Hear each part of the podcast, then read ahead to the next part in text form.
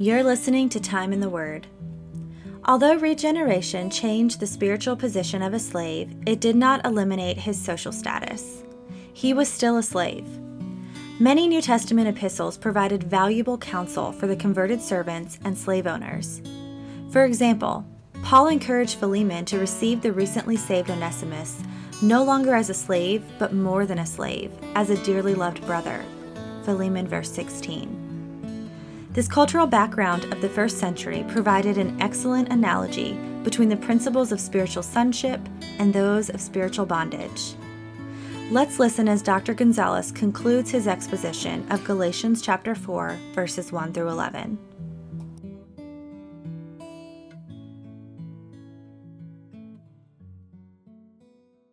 Let's open once again to uh, Galatians chapter 4.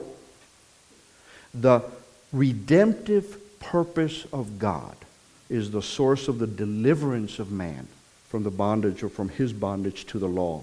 The eternal decree was effectively executed by the Son through his entrance into the world and his subsequent vicarious crucifixion.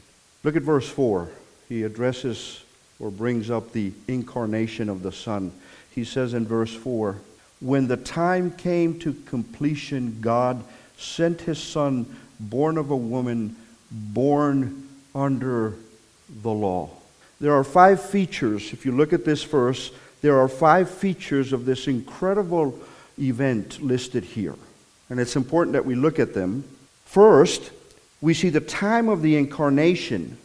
It is indicated when he says, when the time came to completion. The incarnation of Christ is a historical event. This historical event corresponds to the cultural time set by his father. Chapter 4, verse 2. So, just as a human father selected a date at which the child would become a son, so the divine father chose a time. The divine father chose a time when the world would pass from its childhood under legal supervision to a period of spiritual sonship. The events of Christ's incarnation, of his death, and of his resurrection marked the change from the dispensation of law to the age of grace. You recall that Daniel had predicted that the age of the Messiah could be discerned by the computation of years from the Persian decree to rebuild Jerusalem, Daniel chapter 9, verse 25. The Messiah was to come during the domination of the fourth Gentile world power over Israel. We had Babylon, we had Persia, we had Greece, and we had Rome. The Magi recognized the significance of their era, Matthew chapter 1, verses 1 and 2. But the religious leaders were ignorant of the signs of the times. So, first we have the time of the incarnation. Second, the second uh, feature we see listed here in verse 4 is that the incarnation was a commissioned event. The verb sent literally means to send away from with a commission. What does that mean? That God sent his son with a commission. Now, keeping it in the context in which we're looking at this, he sends them with a commission to turn servants into sons. Christ was God's apostle to turn servants into sons. He was his apostle to the world of sinners. His departure from heaven to earth shows that Christ actually existed before he was conceived in Mary's womb, which is important to understand because we believe that Christ is the second person of the triune God. He has forever been.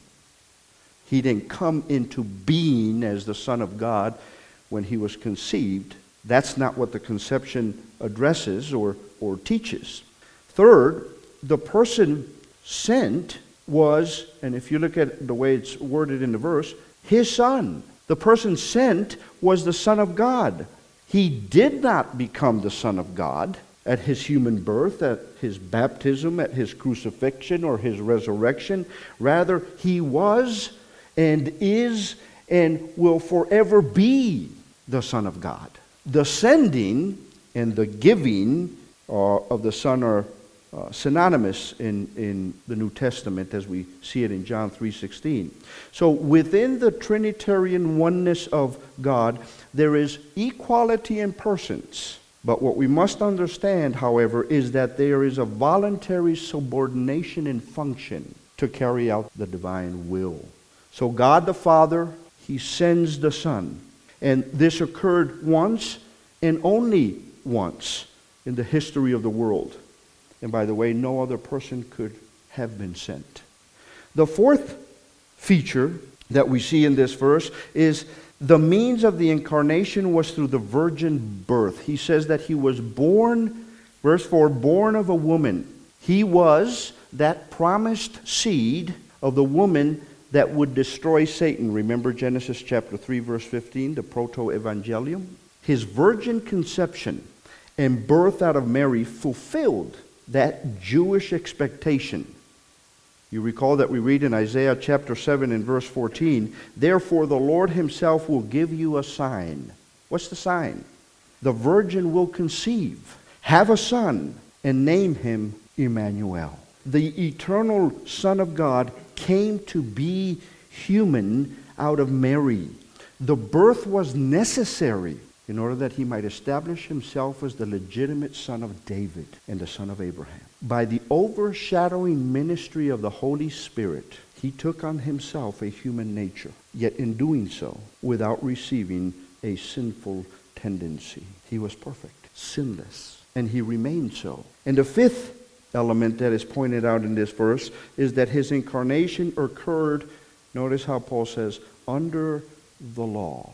In the beginning was the Word, and then in verse 14 of John chapter 1, the Word became flesh and he dwelt among us. He came to where men were. He was born of a Jewish woman, and he himself said in Matthew chapter 5 that he came to fulfill the law, not to destroy it. He was circumcised. I mean, think about what it means when it says that he came under the law.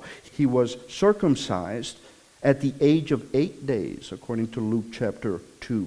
He was presented in the temple at the age of 40 days, Luke chapter 2. And he took his pilgrimage to Jerusalem at Passover when he was 12, latter part of Luke chapter 2. In his adult experience, he never, never violated the law, although he did break the Pharisaic interpretation of what that law meant. Now, the question becomes he came, he was sent, and he gives us those important points about the incarnation in chapter 4. But then in chapter 5, Paul now addresses the two purposes for, of, the incar- of Christ's incarnation and his crucifixion. So the question becomes why did he come? Why was he sent?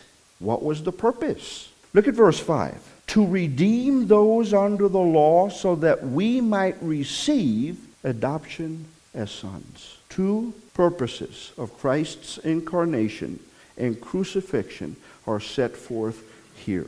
And they both manifest the end result of the sending of the Son by the Father. First, Christ died to redeem those under the law. Christ came, lived, died, rose again, and ascended back to heaven and is seated today at the right hand of God, all for the purpose of redeeming a people to himself. If you have trusted Christ as your Savior by faith, through grace alone, you have been redeemed by the incarnation, the crucifixion, and the resurrection of Christ, and the life of Christ, because the life of perfection plays a significant role in redemption. Had he violated a single law, had he broken one law, had he committed one sin, he could no longer be our Savior. Chapter 3 and verse 13 teaches us that men are both bought out of the curse of the law and out of their position under the law.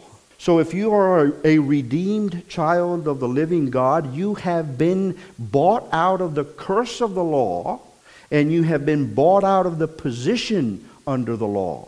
The redeemed have been completely set free from any further obligations to legalism.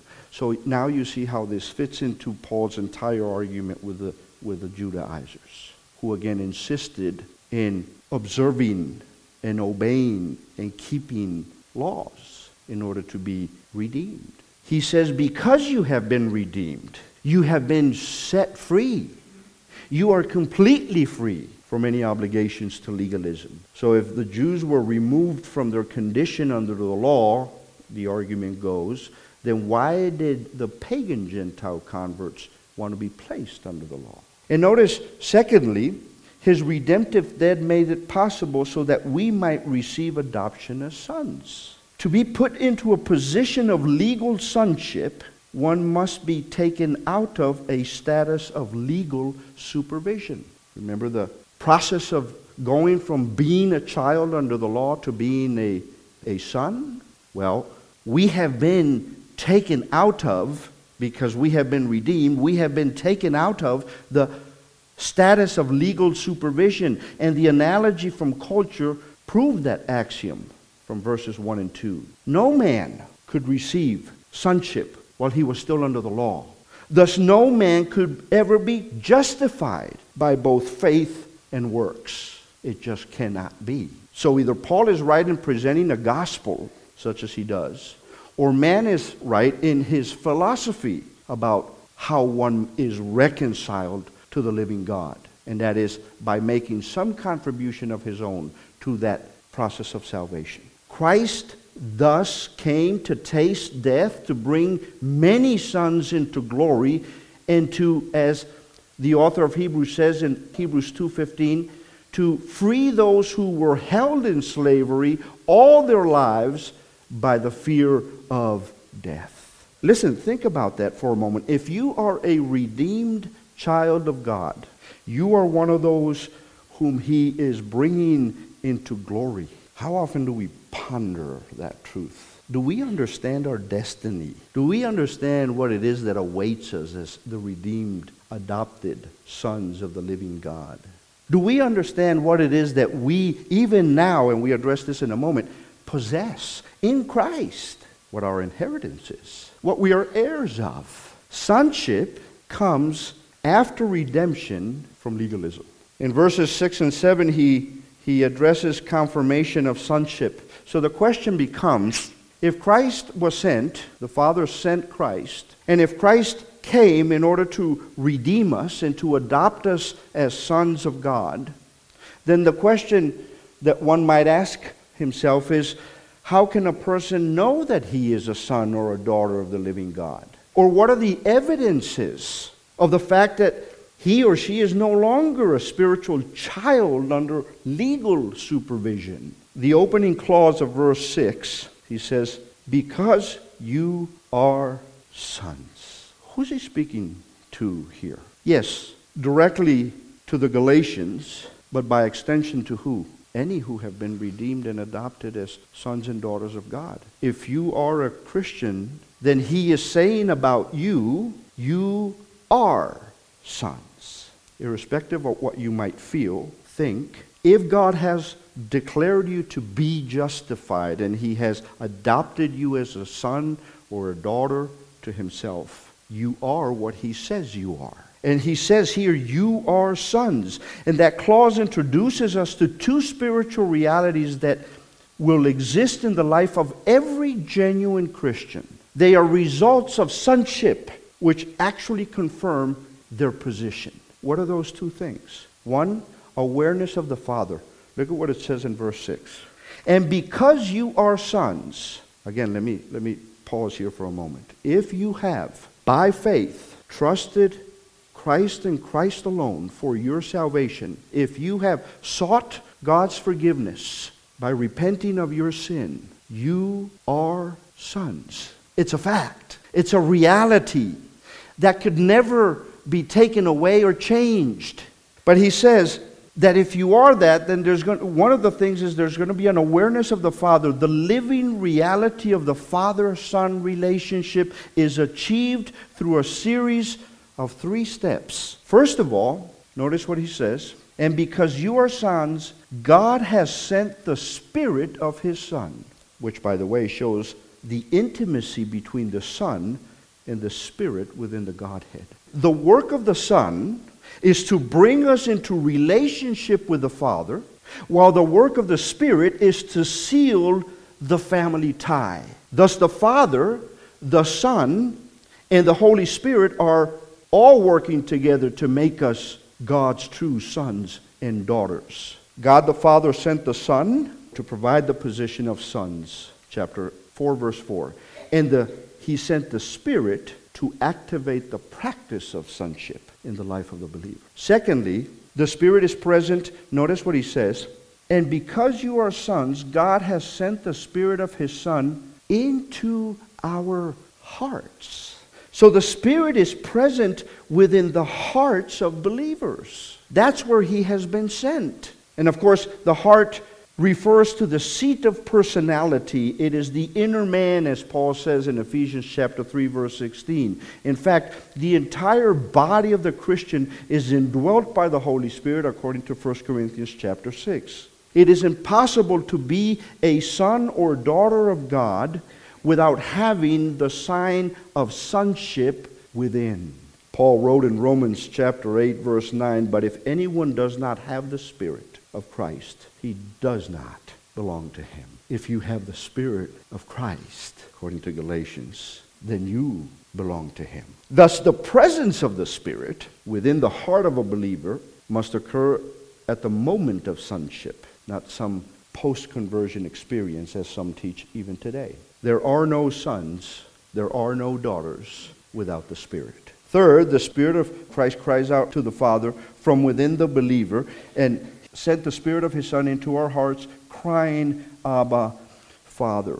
That participle crying refers to the Spirit and not to the Christian in this verse. However, the believer also cried out. Because in Romans chapter 8 and verse 15, listen to what Paul says For you did not receive a spirit of slavery to fall back into fear, but you received the spirit of adoption by whom we cry out, Abba, Father. So in Galatians, Paul is saying it is the Spirit who cries out. In Romans, he says it is the believer who cries out. Thus, both cry out. Thus, the Spirit through the believer causes the new Son of God to exclaim the spiritual fatherhood of God. So, one of the evidences is our awareness of the Father. The second is heirship with a son. Look at verse 7. So you are no longer a slave, but a son. And if a son, then an heir through God. Notice that the verse indicates a sequence from slave to son to heir.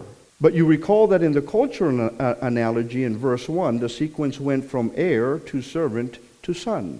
So, what's the main difference between the two? Well, the main difference is that all men were born as spiritual paupers. We were bankrupt, dead, lost in our sins. We were enslaved to the bondage of sin. We were slaves at the outset, but God had to redeem us, and He did redeem us to regenerate us as children and to adopt us at the very same moment as sons and daughters. In the natural life, sonship takes years to accomplish, but in the spiritual life, it occurs in an instant. The moment you are justified, you have become an adopted son or daughter of God. Warren Wiersbe, in his brief commentary on, on uh, Galatians, he cites these contrasts between a son and a servant. He notes that the son has the same nature as the father, but the servant does not, according to 2 Peter chapter 1 verse 4.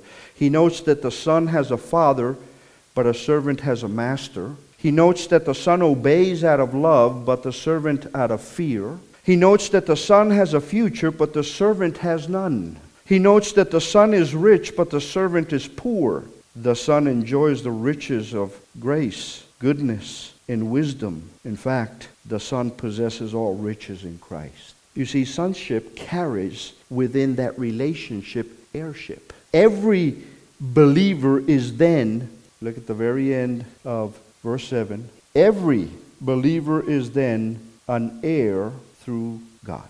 You know what that means? Here's what that means. All that belongs to the Father belongs to the Son, and all that belongs to the Son belongs to me. Since Christ had to suffer to gain his glorification, and all believers should expect to go through the same means to gain their inheritance. Paul speaks to that in Romans chapter 8. And then in the last few verses of, of the section we have read, in verses 8 through 11, he addresses the issue of pagan servanthood. He addresses some of the problems uh, that the Galatians are facing because of their change in direction by allowing themselves to be influenced by the Judaizers. Paul, in essence, is wanting to prove all along that legalism is no better than paganism. They came out of paganism and they're being influenced into legalism. And Paul is saying it makes no difference which one you go to, they're both the same thing.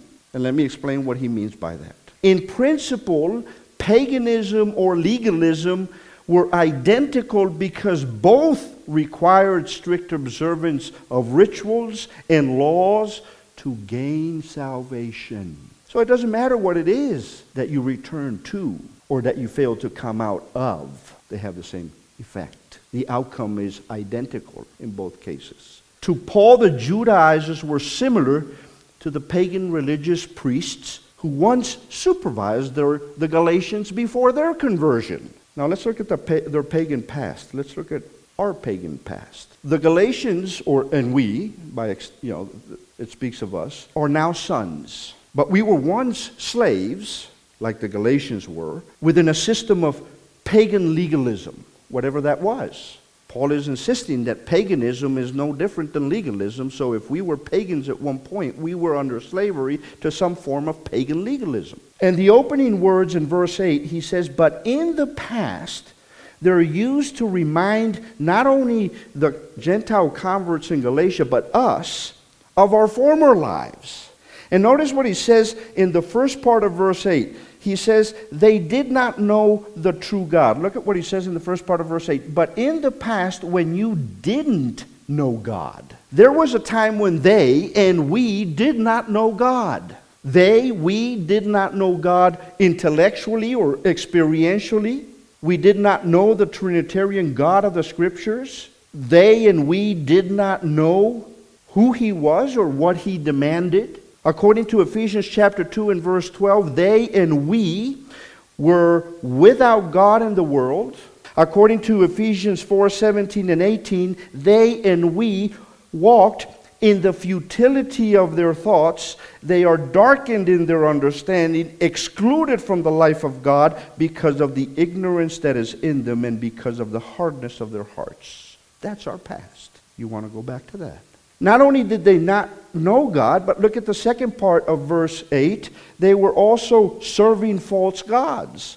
He says, But in the past, when you did not know God, you were enslaved to things that by nature are not God's. The verb you were enslaved means to serve as a slave. We, they, before our conversion, before we were justified by faith, before we were adopted as sons of God, we were slaves to false gods. We worshiped things that by nature were not gods. Their bondage, our bondage to false gods, was expressed through their pagan religious system of temples, priests, sacrifices, feasts, legal restrictions, and so on. You remember in Acts chapter 14, we're told that these pagans worshipped such gods as Jupiter and Mercury. Do people worship Jupiter and Mercury today? Oh, yes, they do. But these gods did not, nor do they actually exist, yet they're worshipped. They, according to Paul, by nature are not gods, he says. Even though pagans may give personal names to the gods of their polytheistic system and to the idols which represent those gods, this does not mean that those gods actually exist. Recently, I was listening to something uh, in the car. Uh, Friedrich Nietzsche's name came up, and the whole issue of the God is dead pronouncement by Nietzsche. Nietzsche says God is dead. In fact, he says, and we killed him. Is God dead? Because Friedrich Nietzsche said he's dead. You see, though we make pronouncements about something, that doesn't mean that whatever we pronounce, even if we all do it in concert, it doesn't mean that that pronouncement is a fact. Whatever we call gods were by nature not gods at all. but we bowed to them. We were enslaved to them, but by the grace of God. And then he talks about their present position, our present position. Look at the first part of verse 9.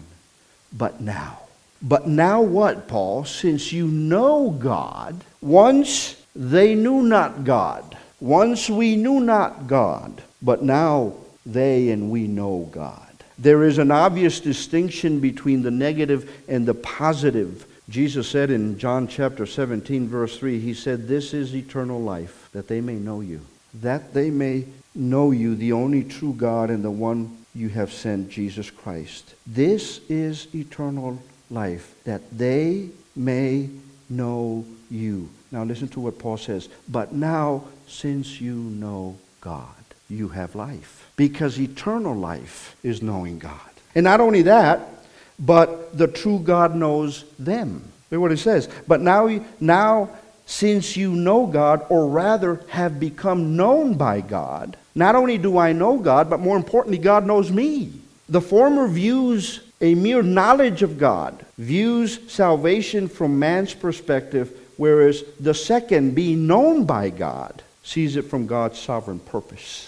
I must be known by God if I'm going to be a child of the living God. I cannot be his child and I cannot have eternal life unless he knows me. And because he knows me and because he first loves me, I come to know him and love him. And the perilous problem that Galatians and moderns face, he addresses in the second part of verse 9 and then in verse 10. Second part of verse 9, he says, Listen, since you know God, or rather have become known by God, how can you turn back to the weak and bankrupt, uh, bankrupt elemental forces?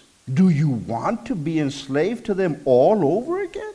They were turning to legalism. Hmm? Listen, a true believer doesn't lose his salvation, but a true believer can be enslaved by many things. One of them being legalism in their own spiritual life. A church can be a, an enslaved church bound by all sorts of legalistic things. If you have tasted the grace of God, why would you want to turn back to anything that places you back in bondage to those things? And in verse 10, he addresses the fact that they were observing ritualistic feasts. And then in verse 11, he, he, he expresses his perplexity. He says, I'm fearful for you that perhaps my labor for you has been wasted. The Father, let me close here. The Father God the Father. Because I fear sometimes we use proper words, but we lose the impact of those words. The Father, God the Father, the sovereign, sent his Son, literally, the Son of God, the second person of the triune Godhead,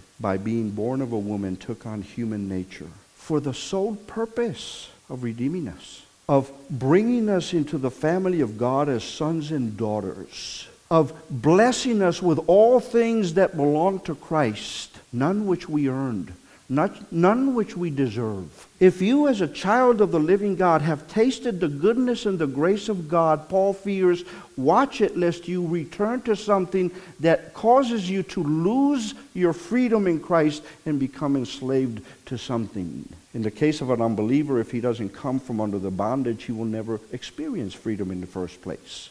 Thus, we need to be faithful in expressing the gospel as the scriptures present it, but for ourselves as believers, because the Galatians were believers. He says, You are sons. Will you return back to the elemental forces, principles that will put you in bondage, become, cause you to become ineffective, cause you to lose your love and passion and fervor for Christ, for the mission that you have been called for. Go and make disciples. Where are we individually and corporately here in this space that we just covered? We are free positionally. Are we free practically? And if we're not, what must, what must we do to once again be free practically as we are positionally?